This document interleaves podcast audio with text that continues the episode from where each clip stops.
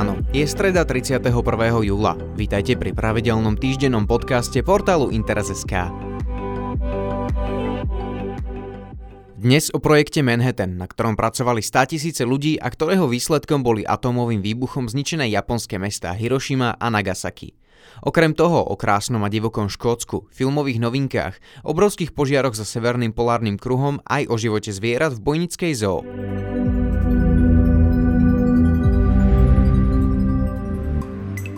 Kým sa dostaneme k samotnému cieľu podcastu, pripomeňme si, ako a prečo vôbec projekt Manhattan vznikol. Na konci 19. storočia objavil fyzik Henry Becquerel radioaktivitu a zistil, že zlúčeniny uránu sú radioaktívne. Od tohto času sa datujú počiatky jadrovej fyziky. Výskumy fyzikov naďalej pokračovali a v 30. rokoch maďarský fyzik Leo Szilard popísal princíp reťazovej reakcie a neskôr aj jadrovej bomby. Mnohí fyzici si uvedomili, že vstupujú do novej éry. V tom čase sa však v Európe dostával k moci fašizmus a významní fyzici utekali pred jeho hrozbami najčastejšie do Spojených štátov. Szilard už v USA rýchlo pochopil, že nové poznatky z jadrovej energie by mali vedci udržiavať v tajnosti, najmä pred Nemeckom, ktoré započalo najväčší vojnový konflikt sveta. V roku 1939 poslal Albert Einstein na popud jadrových fyzikov list americkému prezidentovi, v ktorom ho upozornil na možnosť zostrojenia výnimočne silných bomb nového typu. List najprv nevzbudil veľký rozruch. V marci roku 1940 poslal Einstein ďalší list, v ktorom upozorňuje Roosevelta, že Nemecko prejavuje zvýšený záujem o urán. Výskum jadrovej bomby v USA nabral na maximálnych obrátkach, ale to až vtedy, keď Japonci zbombardovali Pearl Harbor a USA vstúpilo do vojny. Americkí fyzici už vtedy vedeli, že na zostrojenie atomovej bomby je vhodný iba jeden izotop uránu s číslom 235, ktorého sa v rude nachádza iba približne 0,7%. Zvyšok rudy tvoril urán 238, ktorý je na to nevhodný. Prišli však na to, že keď urán 238 bombardujú neutrónmi, dá sa vyrobiť prvok s protonovým číslom 94, plutónium 239, ktoré má štiepne vlastnosti a je možné z neho vyrobiť atómovú bombu. Rovnako objavili niekoľko metód, ako separovať urán 235 z rudy. Prípravy na vývoj jadrovej bomby pod označením Projekt Manhattan a pod vedením Roberta Oppenheimera mohli naplno začať. Celý projekt bol mimoriadne prísne utajovaný pred strachom z úniku informácií. V údolí rieky Tennessee vzniklo mesto Oak Ridge s takmer 80 tisíc obyvateľmi. V závodoch tohto mesta sa z uránovej rudy získaval urán 235. V púšti na brehu rieky Kolumbia v štáte Washington zase jadrový reaktor vyrábal z uránu 238 plutónium. Napokon v Los Alamos v Novom Mexiku vznikli laboratória, ktoré mali riešiť všetky problémy týkajúce sa atómovej bomby od matematických výpočtov až po konštrukciu samotnej bomby. Aj keď projekt Manhattan zamestnával 225 tisíc ľudí a ďalších 600 tisíc ľudí na ňom pracovalo nepriamo, drvivá väčšina ľudí nevedela, čo vlastne vyrába. O utajenosti projektu svedčí aj to, že vtedajší viceprezident USA Harry Truman o projekte Manhattan takisto nevedel. Začiatkom roku 1945 práce postúpili natoľko, že vedci oznámili do konca septembra uskutočnenie prvého testu atómovej bomby. Vtedy si začali aj naplno uvedomovať, čo vlastne vytvárajú a aké škody ich práca vlastne napácha. Szilard poslal Rooseveltový list, v ktorom vyjadroval znepokojenie s možným bombardovaním Japonska. Roosevelt ale krátko potom zomrel a na jeho miesto zasadol Harry Truman, ktorý sa o projekte Manhattan dozvedel až v tom momente. Vedci aj potom apelovali, aby armáda zvážila použitie bomby proti Japonsku, avšak ich názor nebol braný do úvahy. Ich úlohou bolo vytvoriť novú zbraň, o jej používaní už rozhodovať nemali. Dňa 12. júla 1945 sa začali prípravy na test novej zbrane. Za miesto testu bola vybraná opustená letecká základňa Almogordo v púšti White Sands v Novom Mexiku. Ešte v máji tu prebehol prvotný výbuch o sile 108 tón TNT, ktorý bol urobený iba kvôli kalibrácii prístrojov. Samotný test jadrovej bomby dostal pomenovanie Trinity, Sveta Trojica. Jeho názov je prisudzovaný samotnému Oppenheimerovi, ktorý mal v oblúbe Bibliu, mystiku a náboženstva. Bomba dostala pomenovanie The Gadget. Bola to plutóniová jadrová bomba s podobnou schémou, aká bola neskôr zhodená na mesto Nagasaki. Gadget umiestnili na 30-metrovú ocelovú väžu. Okolo nej boli rozmiestnené rôzne meracie zariadenia. Veliteľské stanovisko bolo vzdialené 16 km a vo vzdialenosti 30 km bol základný tábor, kde vedci a vojaci mali sledovať priebeh testu. Skoro ráno, 16. júla o 5.10 začalo 20-minútové odpočítavanie. Predpoklady fyzikov o samotnom teste sa značne líšili. Niekto typoval, že detonácia neprebehne a skončí to fiaskom. Jeden fyzik typoval silu 18 kiloton TNT. Ďalší typovali zničenie celého Nového Mexika či zapálenie atmosféry a záhubu celej Zeme. Táto predpoveď bola vyhodnotená ako skoro nemožná, aj keď obavy stále panovali. Tesne pred testom vedci formálne odovzdali podpisom bombu vojakom. Teraz bolo všetko v rukách armády. V snahe znížiť napätie sa Oppenheimer stavil o 10 dolárov s jedným s fyzikom, že bomba nebude fungovať vôbec. Ten ale v jej funkčnosť veril a vsadil celý svoj mesačný plat. Pomedzi nich pobehoval a každého znervozňoval veľmi významný fyzik Edward Teller, neskôr známy ako otec vodíkovej bomby. A to tým, že si na seba natieral niekoľko vrstiev opalovacieho krému a každému ho ponúkal. O 5. hodine 29. minúte a 21. sekunde svet vstúpil do éry atomových zbraní. Gadget explodoval so silou približne 20 kiloton TNT. Zanechal kráter hlboký 3 metre a široký 330 metrov, pokrytý zeleným radioaktívnym sklom, ktoré vzniklo od obrovskej teploty. V momente výbuchu bolo okolité pohorie osvetlené svetlom jasnejším ako deň. Pár sekúnd po explózii nasledovala obrovská tlaková vlna a púšťou sa šírilo spalujúce teplo. Farby svetla boli od fialovej po zelenú až k bielej. Nárazová vlna zasiahla pozorovateľov o 40 sekúnd a bolo ju cítiť aj 160 km od miesta výbuchu. Atomový hríb dosiahol výšku 12 km. Robert Oppenheimer neskôr uviedol, že počas pozorovania testu si pripomenul vetu z jednej z najvýznamnejších kníh hinduizmu Bhagavad Gita. Teraz som smrť, ničiteľ svetov. V oficiálnej správe generál Ferrell napísal, že svetelné efekty boli neopísateľné. Celá Zem bola osvetlená svetlom s väčšou intenzitou ako slnko na poludne. Správa citovala aj rangera vzdialeného 240 km, ktorý jav popísal ako záblesk ohňa nasledovaný explóziou a čiernym dymom. Letecká základňa, kde test prebehol, vydala správu, že vybuchol muničný sklad, ale nedošlo k žiadnym stratám na životoch. Žurnalista projektu Manhattan mal pripravených viacero tlačových správ od úspešného prebehnutia testu až po rôzne scenáre vysvetľujúce smrť vedcov pri neočakávanej nehode. V každom prípade test dopadol nad očakávania a potvrdil, že USA dokázali vyrobiť bombu, ktorou môžu zvrátiť priebeh vojny na svoju stranu a ukončiť celosvetový konflikt. Následne boli pripravené ďalšie dve atómové bomby. Jedna bola uránového typu, ktorá sa v histórii stala známa pod menom Little Boy. Tento typ bomby nebol otestovaný, a to z dvoch hlavných dôvodov. Všetok vyrobený urán 235 bol použitý v tejto bombe a navyše proces štiepenia uránu bol overený teoretickými výpočtami a tak sa verilo, že bude fungovať. Druhá bomba známa pod menom Fatman bola plutóniová, rovnako ako Gadget. Za možné ciele atómového bombardovania bolo stanovených viacero miest v Japonsku. Hirošima bola vhodná kvôli dôležitému armádnemu skladu, prístavu uprostred priemyselnej časti a tiež obklopeniu horami, ktoré zvýšia účinok bomby. Ďalším cieľom bolo mesto Kyoto s veľkým počtom ľudí a s veľkým počtom vzdelávacích inštitúcií, čo by malo významný psychologický efekt. Za ďalšie možné ciele boli označené mesta ako Yokohama, Kokura s cisárskym armádnym skladom, japonský cisársky palác v Tokiu či mesto Nagasaki.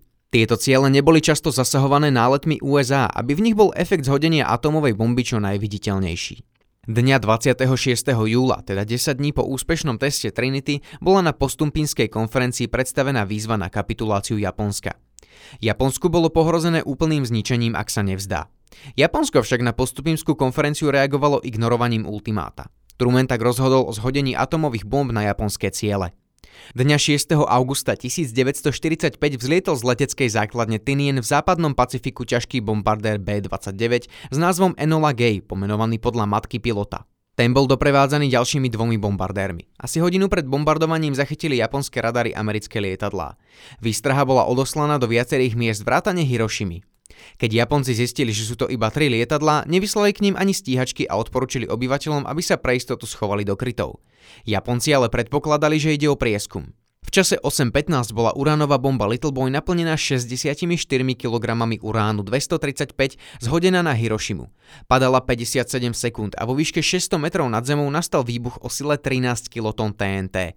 Rádius celkového zničenia bol 1,6 km s následným požiarom v okruhu 11 km štvorcových. Najmenej 70 tisíc ľudí bolo zabitých okamžite a ďalších 70 tisíc podľahlo zraneniam. Radista následne poslal telegram s textom Úloha splnená, naprostý úspech vo všetkých smeroch, viditeľný účinok väčší než Alamogordu. Po splnení úlohy sú lietadla v poriadku, vraciame sa na základňu. Japonci samozrejme nevedeli v prvom momente, čo sa stalo. Operátor z Tokia si všimol, že stanica v Hirošime nepríjma signál. Po pár minútach sa zistilo, že prestal pracovať hlavný telegrafný spoj severne od Hirošimy. Od malej stanice vzdialenej 16 km od Hirošimy prišla iba zmetočná správa, že mestom otriasla hrozná explózia. Vojenské základne sa nedokázali dovolať do mesta. Nastal zmetok. Vedeli, že žiadny veľký útok zo strany nepriateľa neprišiel. Japonský dôstojník generálneho štábu okamžite letel do Hirošimy urobiť prieskum a vrátiť sa do Tokia so spolahlivou informáciou. Po troch hodinách letu 160 km pred Hirošimou zbadal obrovský dým. Hirošima bola stále v plameňoch, lietadlo potom krúžilo nad mestom. Po pristáti v Tokiu sa začali okamžite záchranné opatrenia. Vysielanie tokijského rádia neskôr popísalo hrozu v Hirošime takto.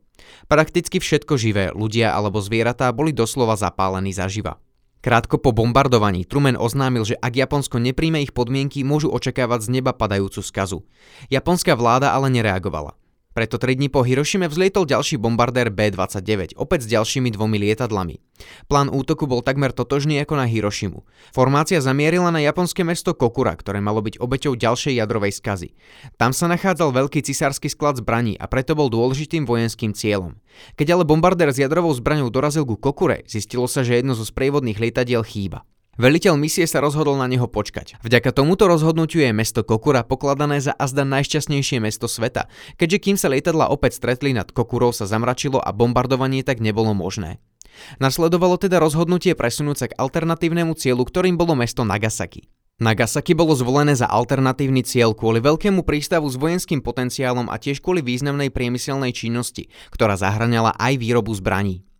Rovnako ako v prípade Hirošimy, aj tu Japonci síce lietadla spozorovali, no predpokladali, že ide iba o prieskumný let a poplach bol odvolaný. O 11.01 bola na Nagasaki zhodená bomba Fedman, ktorá obsahovala 6,4 kg plutónia a explodovala približne 500 metrov nad zemou.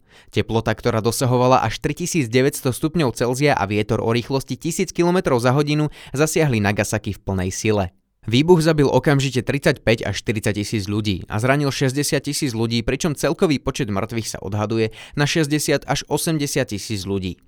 Bomba mala silu 21 kiloton. Súčasne s útokom na Nagasaki vyhlásil Sovietsky zväz Japonskú vojnu. To bola rana z milosti, s ktorou sa ani japonský cisár nedokázal vyrovnať. To bola rana z milosti, s ktorou sa ani japonský cisár nedokázal vyrovnať. Kombinácia vymazania ďalšieho významného mesta z mapy Japonska atomovou bombou a strach z útoku zo strany sovietov cisára Hirohita primeli k tomu, aby prijal podmienky spojencov. Cisár Hirohito v prejave povedal, že nepriateľ má novú desivú zbraň s takou silou, ktorá môže ukončiť mnoho nevinných životov a spôsobiť nesmiernu škodu. Ak by sme pokračovali v boji, nielen, že by to malo za následok vymazanie japonského národa, ale tiež by to viedlo k celkovému zániku ľudskej civilizácie. Povedal Hirohito a mal pravdu, keďže USA mali k dispozícii ešte minimálne 4 ďalšie atomové bomby určené na útok proti Japonsku. Atomové bombardovanie sa pričinilo o ukončenie druhej svetovej vojny, no malo trpkú príchuť. Desiatky tisíc nevinných ľudí zahynulo strašným spôsobom a mnoho ďalších trpelo na choroby spôsobené ožiarením. Navyše mašinériu honu za najsilnejšími jadrovými zbraniami tieto bombové útoky iba naštartovali a aj iné svetové mocnosti chceli disponovať silou, ktorá dokáže v priebehu minúty zrovnať celé mestá so zemou. Projekt Manhattan stal v tej dobe približne 2 miliardy dolárov, čo je dnes ekvivalent asi k 21 miliardám dolárov. Po ukončení vojny a splnení svojich úloh zanikol. Mnohí veci boli z toho, čo vytvorili zdesení. Samotným Oppenheimerom otriasol účinok atomových bomb a nesúhlasil s ďalším ich vývojom. No nie všetci boli takí. Už spomínaný Edward Teller, ktorý sa pred testom Trinity natieral opalovacím krémom, neskôr stál za vývojom ešte silnejšej a smrtonosnejšej vodíkovej bomby, ktorá môže dosiahnuť aj 100 ba aj 1000 násobne vyššiu silu ako bomby zhodené na Hirošimu či Nagasaki.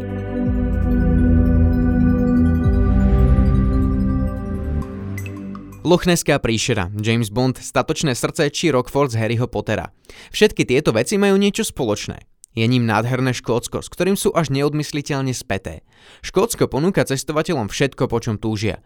Od mierne zvlnenej krajiny až po majestátne štíty vetrom ošlahané ostrovy, rozlahlé jazerá, divoké severné a západné pobrežie, rozprávkové a temné hrady, príťažlivé mestá i príjemné ospalé dedinky, chalúbky, v ktorých sa kúri rašelinou. A samozrejme milých a pohostinných ľudí, ktorí vyvracajú povery o lakomých Škótoch. O divokej krajine vám v najbližšom cestovateľskom kine prezradí viac cestovateľ Adrian Drugda, a to už 14. augusta v Trnavskom kine Hviezda.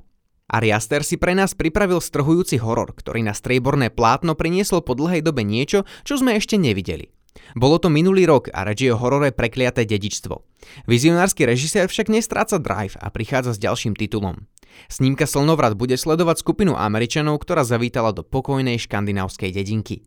Prichádzajú v čase slnovratu a zúčastnia sa rituálu, ktorý sa koná raz za 90 rokov. Veľmi rýchlo však prídu na to, že sú v nesprávny čas na nesprávnom mieste. Film môžete vidieť v slovenských kinách od štvrtku 1. augusta. To isté platí o novinke Hobbs a Shaw, ktorá je akousi odbočkou od hlavného deja populárnej série Rýchlo a zbesilo. Testosterónom nabité akčné šialenstvo nám v hlavných úlohách predstaví Jasona Stedhama, Dwayna Johnsona tiež známeho ako The Rocka a bandu zúrivých motorov. Ako hlavný záporák sa predstaví Idris Elba. Na nezabudnutelnú jazdu sa môžete pripraviť a pripútať už od zajtra.